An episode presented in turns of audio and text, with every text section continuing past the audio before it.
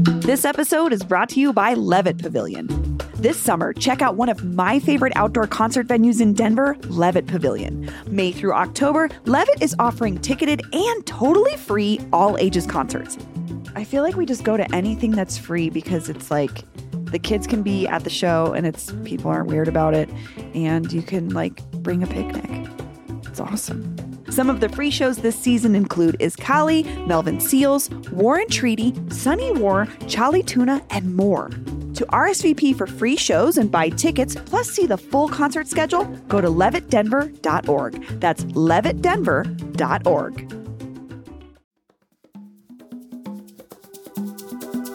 Today on CityCast Denver, breaking news.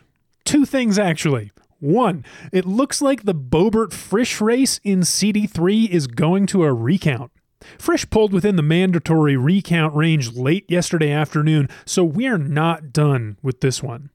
And two, about an hour later, at the Denver Public Schools board meeting, the board was set to vote on five proposed school closures. But then Superintendent Marrero again slimmed down his list to only two Math and Science Leadership Academy in Athmar Park and Denver Discovery School in Central Park.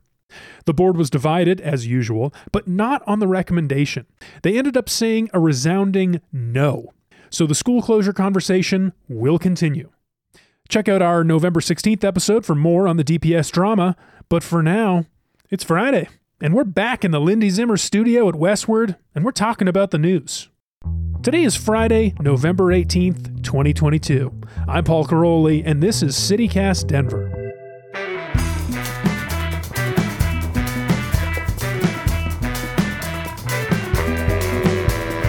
I just mine up really high because I have a short torso. Sylvester Stallone's worst 80s action movie, Short Torso. I was like, that's not realistic. Welcome back to CityCast Denver, the show about the city where you never know who's on edibles. It's true. Yeah? I think that about when I see people driving, barring the snow. I'm talking like regular driving. Sometimes I'm like, is everyone on this street high right now? Probably some. Because they're weaving and going 14 miles an hour. Well, it's something I can't stop thinking about since we did this giveaway, this edibles dinner giveaway Yeah. after uh, Chef Farina came in. We've got so many crazy stories of people on edibles. It's like, is everyone doing this all the time? Ru, are you an edibles person? I prefer my flour uh, Okay. in different methods because once you eat it, you eat it. That's true. That's it. There's And- no going back. A lot of people don't know that then you eat like non infused food and it makes you even more high. So it's a real journey. Oh, mm. we learned this recently, my husband and I, because our friend flew out here from Kansas City to go see the Mars Volta. And that night they had some beer, they had some edibles, they had some mushrooms, they had some weed, but it was the Viva burrito. Or no, I'm sorry, it was the Tacos Rapidos burrito they had at 2 a.m. that brought all the oils in and set mm-hmm. him off. And we had to call the paramedics. He was fine. Wow. It's a real entourage effect indeed. Um, okay, well, I mean, I mentioned the giveaway. That giveaway is still ongoing. The deadline for entries is midnight this Sunday, the 20th. So if you have a crazy edibles story and you want a chance to win a private dinner cooked by a world class cannabis chef, Jared Farina, chef royalty, all you have to do is send us a voicemail and tell us that story. Uh, the number is 720 500 5418. But we got to get to the show Yeah. because we got a fun one planned today. Bree has spoken. Bree is here, Hi, Paul. and uh, we have a great guest. She's the founder of Rue Black Consulting, a longtime colleague of Bree's at Westword, fellow writer, uh, a longtime champion of the local music scene, and I just learned the rare big fan of metal straws who also has great enamel. Their Ru teeth. Johnson. yes, welcome. I, I am smiling so affirmatively, especially about the metal straw piece. Please put that on my writer. Thank you. Hello. Thank you for having me. Well, Ru, we are so glad to have you here because this week the big news, at least in our world, was yet another hip hop club got shut down, or not shut It's down. the ten. It's in hanging in the balance. Yes, um, it's Roo-Bar on uh, at thirty. No relation. I know. I was thinking that. I was like, Oh, no relation to Ru. You are RU. This is R O O. Roo-Bar. Um, Roo-Bar, if you're not familiar, it's at 3480 Park Avenue West. Um, and this is, uh, well, this is just the latest one of these hip hop clubs that's been targeted by the city. They've been given a show cause order. So that means that the owners are going to have to show up to the Department of Excise and License in uh, December and Defend explain themselves. why they should get to keep their liquor license. Um, but Bree, give us the background here. What's what's the backstory? I, I mean, starting in January of this year, it looks like the police have been called several times a month to this bar. Um, the bar's argument here is all this stuff is happening in the parking lot. I think the city is saying these are your patrons. Um, we're talking fights in the parking lot. Uh, someone got hit with a baseball bat. I, I, I mean, you know, I, I don't want to say like usual club stuff, but it's not. I didn't read anything I haven't seen before. Mhm, mhm. Um, unlicensed security guards carrying weapons, a gentleman in full security garb, including a shirt that said security, who then claimed he was not security. That's a thing, though, right? That's like a fashion statement. Some people wear a security But he had like an shirt. earpiece and a bulletproof. Yeah, really? you know, tactical gear is there. You can't find that at Charlotte Roos. You know what I mean? It's like, It could be a fat, you know. he could be a no, he could be a leftover no limit soldier. hey, listen, you know, you we don't know. But um, they've just had a lot of trouble, and I-, I can see where the city is concerned. People fighting in parking lots, brandishing weapons. It's scary and it sucks. But I, I think the owner also makes this point, which is in the Westword piece uh, by our friend Connor McCormick Kavanaugh. The owner basically says the city also has told us up front they don't want hip hop clubs here and they don't like hip hop. And his argument is hip hop the hip hop crowd is what keeps my business going. So this is who I'm catering to. Um, so I, I see where the city's coming from, but I also think there's this underlying issue of Denver notoriously finding ways to shut down hip hop clubs. Hmm. Well, Ru, I, I want to hear your thoughts on every aspect of this. I mean, what what about your just your first impression off the top? Well, hip hop started in no, I'm just kidding. Um, well, but I, I make those jokes because um, oftentimes when we talk about hip hop, like how Mos Def speaks about it in his album Black on Both Sides, he said that we oftentimes consider hip hop like the beast that lives off in the hillside, and off like kind of this like uh, thing that we don't exactly understand.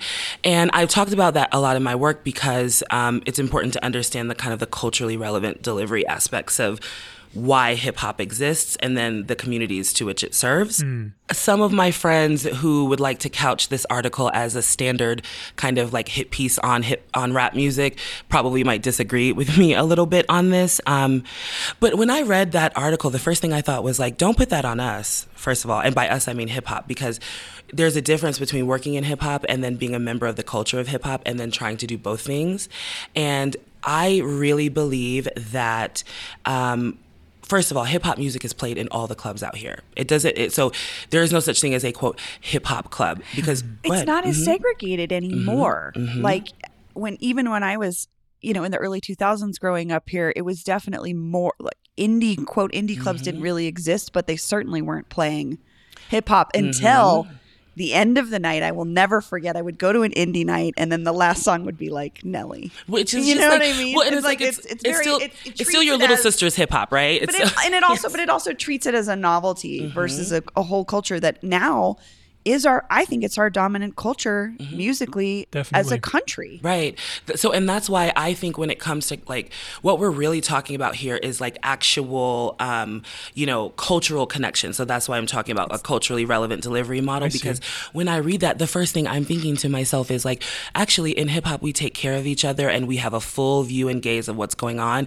And that doesn't happen at my events, right? Right. Because everyone knows that I will literally get up and drive to your house and rip your television off the wall because that's kind of the idea of the that's that's my favorite one to be like you know if you mess up my party I'll rip your TV out the wall but um, the point I'm what I'm making here is that there's like a leadership capacity that's connected to the culture so people behave a certain way when they are really dialed into the culture meaning you come to a Ru Johnson event you know that we're gonna hang out we might like drink coffee smoke some herbs whatever have a good time Yeah, but also going to shows. Hip hop crowds are treated way differently. You and I know just from being in this community for so in the music community for so long. Like you said, you you know, you go to a show at see the Disco Biscuits at Red Rocks versus seeing um gosh, who was that? Um, Schoolboy Q at Red Rocks. and like what Oh, happened with that? You know what I mean? Exactly. Wait, what happened with That that? is such a great example. Thank you for bringing that up. Tell me what happened. Well, I was. I went to that show hmm you were there. I remember. because I was trapped in Red Rocks yes, you for were. hours Yes. afterward. and we were calling each other, and I was backstage, Whoa. and they were like um, basically extracting Nas um, because. What happened essentially was Schoolboy Q had been in town and played the Ogden previously. Mm-hmm. During that time, he jumped into the crowd and like slapped someone or threw a cup or something completely ridiculous. So he was not Denver's favorite artist. He returned to Red Rocks playing the Flying Lotus, Nas, uh, something on the rock, Feed the Rocks. It was supposed to be like a, some sort of a nonprofit event. Um, and my good friend actually was his driver. And they said that a person just came out of like the, the shadows at Red Rocks, at Red Rocks, okay? At Red Rocks. Can you imagine an emergency at Red Rocks? Like, you're toast. And they pulled out a gun, and my good friend like Jeez. actively saved schoolboy q's life he got shot the manager got shot and he like raced them down santa fe and that's what ultimately saved their lives at red rocks can you imagine and then meanwhile, people are inside like seizing to Flying Lotus, right? Like raging around, you know, and that's like a real like operational emergency. Um, and it was not necessarily quote blamed on hip hop because it was at Red Rocks. What do you think about that? versus that? the venue Huh. being Interesting. one where we quote unquote usually see the hip hop crowd. Yes, yes, indeed. Hmm. So, what are the good clubs now? Where Where's the best places? Where are the cradles of hip hop in Denver today? So, um, well, you know, again, to go back to my initial quote, quoting Mos Def, you know, he says, if you ask me where hip hop is going or where hip hop lives, I tell you that's where I am, right? That's where I live. And, and that's important because when we say things like, well, where are, where is hip hop or where can I listen to this music? You can listen to it anywhere. And it's sometimes I want us to be very specific about what we're saying. So the question really is, where does the urban community exist safely? That's one question. Yes. If we're asking where is the cradle of hip hop, I could tell you it's at Ophelia's, you know, where um, that's really a great place set up for people who play in bands and do that kind of music. awesome I love Ophelia's, okay? I do too. Um, but my favorite place is actually Cervantes' other side because I've seen like Kitty Crimes play that place and blow it out. And then I've seen like Bahamadia. Yeah, you know, I mean, I've seen like West Side Boogie. I mean, it's just my favorite place for real to see live music. Um, but if we're asking where is the urban epicenter in our community where people can exist and hear the music and whatever, the real place is Agave Shore in Five Points. Huh. Agave Shore. I don't think I've ever heard anybody talking about I have Agave neither Shore have before. I.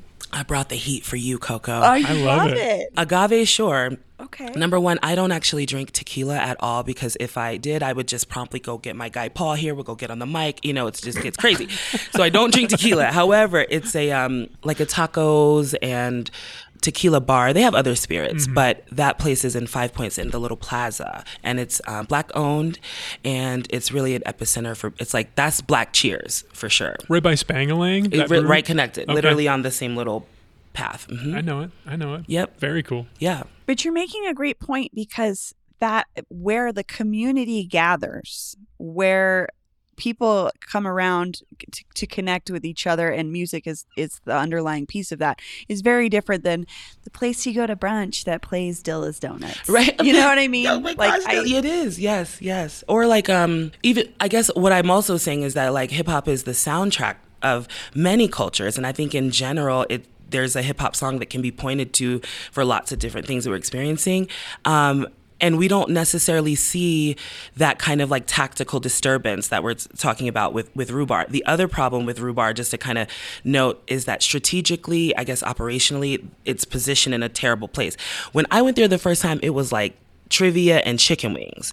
And then I went back recently and it was like Coachella, you know? So I don't know what the that's difference, kind of you know what I mean? Take on it too is Mhm. like it's been around in many iterations over decades. It was in Cherry Creek for a long time. Oh, okay. Yeah, but I wouldn't say that was the the crowd. You know what I mean? The crowd. I don't understand. I don't know what the crowd is either. Then Because that area, so the other thing is I was reading up all of the Google reviews because I was like, what are people saying about rhubarb? Because there's a gang of reviews because it's been around for so long. So you, when you look first, it's like, oh my gosh, I came in and I paid ping pong or whatever, ping whatever. I don't know any games, but I like played this game and then I ate some chicken wings and I answered some questions on Jeopardy mm-hmm. and it was whatever.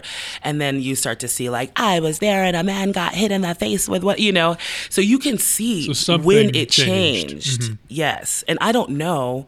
But that area is very interesting because it's not necessarily like Cherry Creek or No, Hale it's or kind whatever, of a right? no man's land because it's like right under the viaduct. If you've mm-hmm. never been to Roo-Bar, if you're coming out of the city on Park Ave, no, is it mm-hmm. Park Ave or mm-hmm. 20th? It splits out and it's like you can get go to 38th, you can go to I 25 North, I 25 South, maybe I 7. I mean, it's just like a viaduct and it's mm-hmm. kind of tucked away in this corner, which can be awesome in a lot of ways because it does often mean the rest of the world leaves you alone, but it also can mean wild shit can happen. It also means if you live in that apartment building right, Right. there and you, you're thinking you're going to go down to the Starbucks and get a little cortado or whatever, you might run into like, because of the way it's positioned. So that's what I'm talking about structurally, factu- factually. The other problem with Roo-Bar is that it's just in a terrible place for there to be like problems. So, you know, when you go to Vinyl, you know, when we, where Old Westword used to be, that parking lot behind the building that's across from Temple, I used to live there a million years ago. And we, uh, it would be like, you know, World War Three out there after the club sometimes. Yeah, we're talking So- about the strip of clubs on Broadway. On On Broadway, Broadway, yes. around 11th and 12th. Yeah, but it was let tucked behind that be big building. nuts. So no one was really seeing it. But in Roo-Bar, if you're in there, if you're at a, you know, if you live over there, if you're at the vet, the little veterinarian place, got a stray shot. I mean, it's just not set up for the kind of, um, I would say, um, operation they have. What do you think about the owners kind of putting it on hip hop and saying, we can't make any money if we don't play hip hop? How does that feel to you as somebody that produces events for the community? It feels like red herring, Yeah. right? It feels like a, um, uh, you know, what my, um, I guess what my hipster friends would call a nothing burger. What the hell are you talking about, my boy? Now I'm being again, I'm speaking as a consumer because I also exist in this community and I can go wherever I want and I should feel safe. Right. That is not what he, that person is talking about. I read that quote and I really felt a little bit like what you are painting and the way you are contextualizing this is almost more dangerous mm. than th- what we are actually talking about because you're saying, oh, well, I can't make any money if I don't play hip hop. Okay, that's fine. But you know what? When I go into the little coffee shop in my neighborhood, the little baristas, they play the dopest, like downbeat lo fi stuff. And I have never once been pistol whipped by a barista in there. Okay. So so he's just passing the buck, not taking responsibility. I think that it is it's that version of it of is of blaming hip hop for problems that exist. To me, that is the same kind So of. So he's not even defending hip hop as I initially took No. it. Was like, oh, okay, yeah, I agree. The city's not treating hip hop clubs right, but he's not actually. No. That's why I was saying I'm, and I, I feel you. Okay. I'm trying. I'm like speaking as a consumer, but also as someone who works in the industry. And I had some conversations with people who we know who you know are promoters and stuff. And I was like, no, we have to explain that this is a bad actor. So in the cannabis community, if you are operating in the regulated market, you can't go and do nefarious sh- things that operate from the perspective of having people question you. Right? To me, what we are reading uh, in that article, you know, I don't know whatever, but w- what we read in the article to me, that is a bad actor. Hmm. And I people are not they would not be happy that I said that, but it is the truth. And the reason why we have to operate in that way is because these people own this club. They also own many other clubs and they, you know, of course, we talk about Beta and all these other places. I want hip hop to be able to exist and I want to be able to operate in any genre in any place in this community. And we need to operate safely. Well, I think that might be the right place to, to end this part of the conversation. I think you put a really nice button on it. Um, but before we move off of the nightlife uh, scene, there is one other piece of news that I want to get your all's take on. This was um, this was a uh, I read it in Westword, but the news was uh, around the old Chapultepec building down by a ballpark. It was purchased by the Monforts, and with they intend to they own the Rockies. Oh, the the okay. The Yeah. Monforts. All right. Yes. Awesome. So right the- across from the yeah. Yeah, it's there. literally across from Coors. I went to my first baseball game earlier this spring. Had a ball. Anyway, you liked it. Oh, that's great. they gave me a certificate because my friend. It was ridiculous. Anyway, I loved it. I had so much fun. Well, I mean, now baseball fans are going to have a new place to stop for a beer before and after the game, I guess, because they're talking about converting the old Chapultepec space and the space next door to a new, bigger venue that they say is going to have some jazz elements, but Why? I don't know. What, what do y'all think about the old El Chapultepec space? I feel like let it be. Like let it rest. It was what it was. I think eh, reading all the coverage of El Chapultepec's closure, the owners consistently said the baseball crowd is the majority crowd around our venue and they have no interest in what we're doing here. Mhm, In mhm. fact, it makes most of our patrons annoyed, I think, that they have to deal with it to get to the jazz club. So I, I would almost feel offended. It kind of reminds me of. I, I really enjoy Carbon, which is now in Paris on the old Paris on the Platte Mm, space. I like that place. I don't love that they have pieces of the old Paris on the Platte hanging on the wall in frames. It oh, makes do me- they? Yes. I didn't know that. I loved. You know that. You know my. pl- I love that place. It's great. It's Yeah. great. I mean, it's a great place, but that's how I feel this might go. Is like, here's this wall of jazz f- photos of guys no one in this current establishment cares about. Right. Yeah, want another Jaeger bomb? Yeah, like why would you do that? So, I mean, strategically, the Monfort's buying the bar caddy corner to their massive. I mean, they're gonna. Yeah. I joked about this yesterday on Twitter. This is gonna be Monfort Town down the road from Kroenkeville. they've got McGregor Square. They've got Coors yes. Field. Now they've got El Chapultepec, and we won't know. 10 years from now, if you didn't know El Chapultepec, you have no idea that it was there. Yeah, and putting something on the wall, like in a frame, doesn't do the actual justice of like making sure people respect the culture of what that place was, in my opinion, right? Right. You, well, you Yeah. can't. I mean, it, it, that crowd is not interested in No. respecting the culture of this being a, a a stop for jazz musicians from all over the world. I drank whiskey in there and heard listen to Jessica Jones like play. It was just one person playing the guitar and her like singing, and I just like immediately felt like I was like back in the '60s because it was like just me. I should have been like smoking a cigarette and crying over a man, and she was like wailing so hard, and I was like.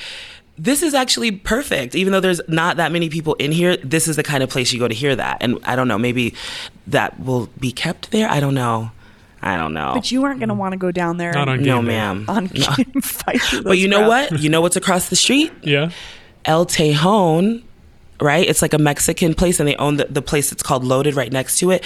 And do you know that every single Tuesday, more than 500 people show up for Taco Tuesday? DJ Squizzy Taylor, that's where the hip hop is. He hits me up. He's Oh. like, "Oh, come!" uh, He's like, "Oh, come and like hang out on the roof. You know, you can sit down." And I'm like, "Oh, street tacos. I'm hungry." I show up. They take me up through the uh, the elevator. There's a line down the block. I was like, "Oh, maybe these tacos are popping."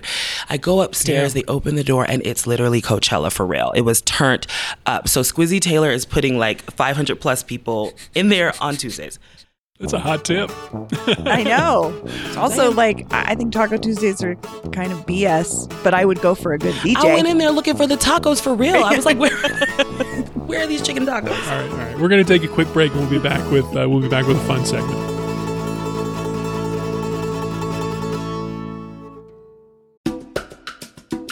This episode is brought to you by the Colorado Wine Board. Because the wine community here is like surprisingly robust.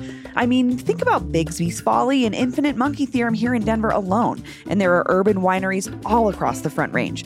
Then there's the Western Slope, Paonia, I mean, Palisade. Hello, Palisade wine, are you kidding me? It didn't used to really be a thing, but from what I hear, it's very much a thing now.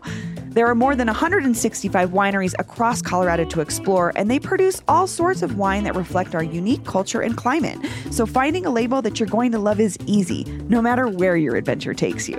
Discover it for yourself and support local winemakers at coloradowine.com. That's coloradowine.com.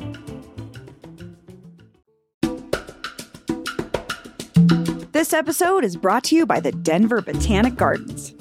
It's time for the 75th annual spring plant sale at the Denver Botanic Gardens. Mark your calendars for Friday and Saturday, May 10th and 11th. Admission is free, but you must register in advance at botanicgardens.org. Registering my husband, Greg, right now for the plants I want him to pick out and plant in our yard for me. Shop from 15 different plant divisions, including annuals, houseplants, herbs and veggies, and specialties like aquatics, container garden in a bag, and plants grown right at the gardens. The garden's horticulture staff will be on site to answer any and all plant questions you may have. This sale emphasizes water smart and native plants that are perfect for our semi arid climate. They'll be great for a beautiful landscape that doesn't require a bunch of water. For more details, registration information, and a catalog of available plants, go to botanicgardens.org. That's botanicgardens.org. And we're back. All right, so we're not talking about news anymore. Instead, we got something fun to talk about. This one, uh, this one comes from you all, our wonderful, brilliant listeners. Uh, one of you recently sent us a text message with a very interesting question. Uh, they say there's a TikTok trend of where I would take you in your city if I hated you. I'd like to hear the answer to that question from the hosts. So this came in a couple weeks ago. I've been thinking about this, struggling for weeks. Ru, Bree, who wants to take that first? I want to hear Ru's take. I'm so ready. If I hated you and we were in Denver, I would take you to a sold out show at the Ogden and make you park in the Wendy's parking lot. You want to know why? Wow. Because only people who are really from Denver know that your car will get towed. Okay. Yeah. I, It's a trap. It will get towed. They. I was like. I was taking a guest of uh, some philanthropist out, and he met me at Corday, this rap show. I was like, okay, this is great, real suited up man. Mm-hmm. And I get there, he's already there waiting for me. I was like, what are you doing? He was like, oh, I parked right there. And I was like, oh no. And then sure enough, we saw his Tesla getting towed within two minutes off of that. I was like, Oh well, it got co- it got like towed off of Colfax. That's pretty hip hop to me, you know. I love I would that. take him to the Wendy's parking lot. You know, I had I had parking in Cap Hill, but that is that's way more specific. That's so much better. That's Oh, so that's much so better. good. that's so good. That is a trick and a trap that Mm-hmm. Yep. people fall for all every- the time. All the time, still. At Yeah. Fillmore, that people just park there. It's like you're gonna see them. You're like, you know, that guy that took 15 bucks from you does not work in that park. That parking lot is not a. It's that's a, rain- Wendy's parking That's a lot. raincoat, not like a construction Yeah. coat. Like, what are you doing? All right, Bree, what do you got? Where would you take me if you hated me? Well, I'd start with taking you down to Lodo for either opening day or my people's holiday, St. Patrick's Day. if you want to be around the worst people in Denver who are wasted at 11 a.m., Lodo, right around Coors Field, is the spot. Mm-hmm. The most annoying drunk people you've ever seen. And I'm not saying this as a sober person. I'm mm-hmm. saying that even when I was a drinker, I didn't go do that because it was awful. Um, and then I'd probably take you to dinner at Hacienda, Colorado. If you want the worst white people Mexican food you've ever had, Hacienda. I don't know if I've ever heard of this. Mexican food with altitude. no, what this is. Uh, Oh, Ru, have you? you, you I've know not this? been there, but I've heard. I'm familiar because it's kind of like the gag that it's bad. Okay, awful. where is it? Uh, the one that I'm thinking of is on Colorado Boulevard at I-25. Yeah, like south. Oh man, I There's must a couple past it all of the them. time. Oh, I'm sure you do, and you don't even notice it. And don't bother to go there because it is the worst food in the world. Kind of curious now, actually. Well, but- you know, I've never been to Casa Bonita, but that's another show. I know that I, need, I just I see your tweets about it all the time, and I'm like, is the When food it that bad? reopens- Okay, we have to go. We'll go. Okay. Mm-hmm. We'll go. well, I've got one. Yeah, I was like, Paul, I, I, this one is like it's kind of personal, but I don't know. Um, Rocky Flats. You all know Rocky Flats. No. Rocky Flats is uh, well. I if if I hated you, I would invite you on a hike to the beautiful Rocky Flats National Wildlife Refuge. and hope that I don't Google Rocky Flats. Yeah, well, and then we'd get there, and then I would reveal that it is a former nuclear weapons plant that a lot of people think is still dangerous. I personally think that the billion dollar cleanup, you know, seems like it was run pretty well. But uh, yeah, we could go there. Radioactivity here, huh? We could go on a little hike. I could talk about it for too long. no, I was like, Stroll like through an a old, like hollowed out silo or something, to see what's really down there. All right, well, listeners, we want to hear from you too. If, where where would you take us if you hated us? Yeah, let, leave us a, a voicemail with your name and neighborhood. You might hear it on the show. Our number is 720-500-5418. Again, that number is 720-500-5418. Well, Ru Johnson, Bree, thanks for joining me today. Thanks, Paul. Thank you. Thanks, Ru. Fun. Oh, Super fun. This was Super so great. fun.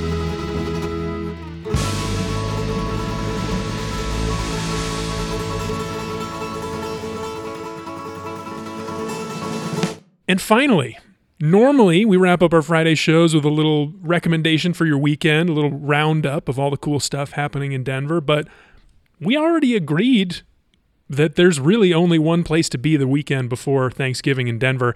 It's a little bit different this year, but this Saturday, people will be coming from all across the metro area to help pack up Thanksgiving meals for those in need. It's the annual Feed a Family drive in honor of Daddy Bruce Randolph. Who you may know as the street name, Bruce Randolph, or the school uh, over in Northeast Denver.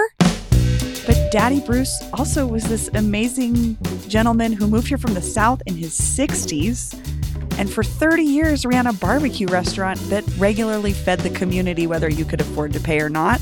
And he did these annual events. And uh, I talked a little bit with uh, Councilwoman Candi CdeBaca about her personal experience being a recipient of the Feed a Family box, but also going on to be a leader in helping the community put those boxes together and bring people in to do that work with her. So here's a little of that conversation. Did you guys just get off of another interview? Pretty much. it's been kind of crazy. I today. know. I'm jumping from Zoom to Zoom myself. oh, Zoom Live. Councilwoman Candi CdeBaca, welcome back to CityCast Denver. Thank you for having me. So I'm thinking about Denverites who maybe didn't know Daddy Bruce or Reverend Wooding or, or haven't been a part of this event before. Why do you want folks who aren't familiar with it to know and care about this event? You know, this is something I started getting involved in probably when I was about 12, 12 years old. Our family had been a recipient of the food boxes. And we knew that it was always a place that we could go when we needed food for Thanksgiving. Um, and so by the time I got to middle school, I had started an after school job with the Urban League. And one of my favorite bosses of all times, Randy Craven, um, he used to make it part of our our job that the youth staff had to go and volunteer at Daddy Bruce. And I had never actually been a part of the packing boxes until that moment. But when I saw the community effort that goes into it, it was just one of those moments that really showed me what community was all about and inspired my love for the work that I do and have done my whole career. When you get there, it's it's a sight to see. All of Bruce Randolph for about 3 or 4 blocks gets shut down. And there's a huge conveyor belt in the middle of the street and hundreds of volunteers in the best holiday moods packing boxes um, that'll get sent to families all over the city, but primarily in the 80205 zip code. And that is amazing to me, but it it blows my mind to think of how the event originally started. And it was Daddy Bruce in a restaurant cooking food for all of those same people. Um, and people just coming up and grabbing their food and sitting down in the middle of the street at a table or taking it into the restaurant and breaking bread together for the holidays. That's what it's about. And giving people an opportunity to just help someone out. Also, I think it's important. Daddy Bruce was in his 60s when he moved to Denver and he decided to, you know, to start a restaurant. This was like his second act in life was to serve people that he was just getting to know himself. And by the time um, he passed on in the 90s, he was like, I, I mean, I knew who he was as a kid. And I, I think that that's so cool to think about this one person's drive to bring everybody together to help each other. You know, that's one of the reasons that I fight so hard for community. Um, when I was growing up, it was easy to know a person your whole life, to live next door to someone your entire life and multiple generations. And when you had that kind of connection to each other, I think it was easy for for people to just take care of each other no matter what it costs. So for me to like honor someone like Daddy Bruce, but also Reverend Wooding is, you know, part of my culture. Can you tell me more about Reverend Wooding? Because I have to say, I'm not as familiar with his story other than I read a piece in Denverite that kind of talked about how he got involved what, what can you tell us about who Father Reverend Wooding was? Wow. Reverend Wooding was really someone who lived his entire life to honor someone else. That that's a different level of a community servant. You know, Daddy Bruce lived his life to serve the community and keep the community fed and happy and healthy. Reverend Wooding lived to keep Daddy Bruce's uh, legacy alive. And so he was the one who did the major pushes for fundraising. He was the one that kept the core volunteers engaged. He was the one that got the media engaged, that established many of the partnerships year after year that guaranteed the ability to feed over 12,000 families every single year. So, for listeners who are, are learning about this for the first time, how can they help out this year? Um, they can definitely donate. Um, I can provide you the links, but they're pretty easy. bit.ly forward slash daddy Bruce um 2022, 20, yeah, 2022. Um, but also just showing up. You don't need to sign up to volunteer. Just show up on Saturday at any time, get there as early as you can, and you'll see people lining up in the street and unpacking boxes. All you got to do is go inside the church.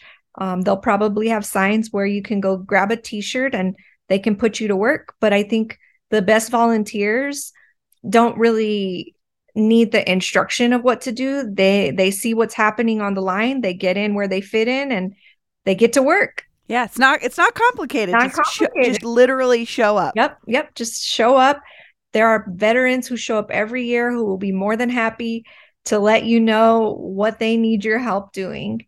And you can be one of those people when you see an empty station on the boxes, you know, fill it in, help someone see that they can fill it in. When things are running low on the on the unpacking, unpack something. It's very easy.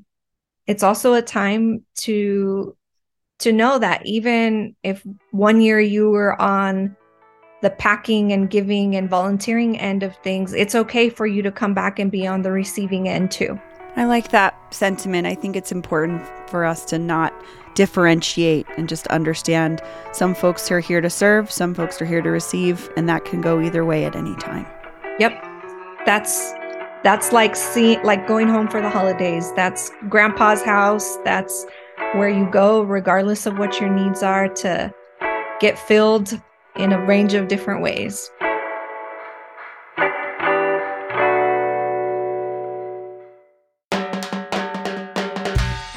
And that's all for the week here on CityCast Denver. Our producers this week were me, Paul Karolyi, Lizzie Goldsmith, and Aaron O'Toole. Peyton Garcia writes our morning newsletter, Hey Denver. Bree Davies is our host. Our music is by Los Mocochetes, with additional mixing by Tyler Lindgren. If you haven't already, subscribe wherever you get your podcasts, follow us on Twitter at CityCastDenver, and tell your worst enemy about us the next time you see them. You can sign up for that daily newsletter, Hey Denver, by texting Denver to 66866 and learn more about us at denver.citycast.fm. See you next week.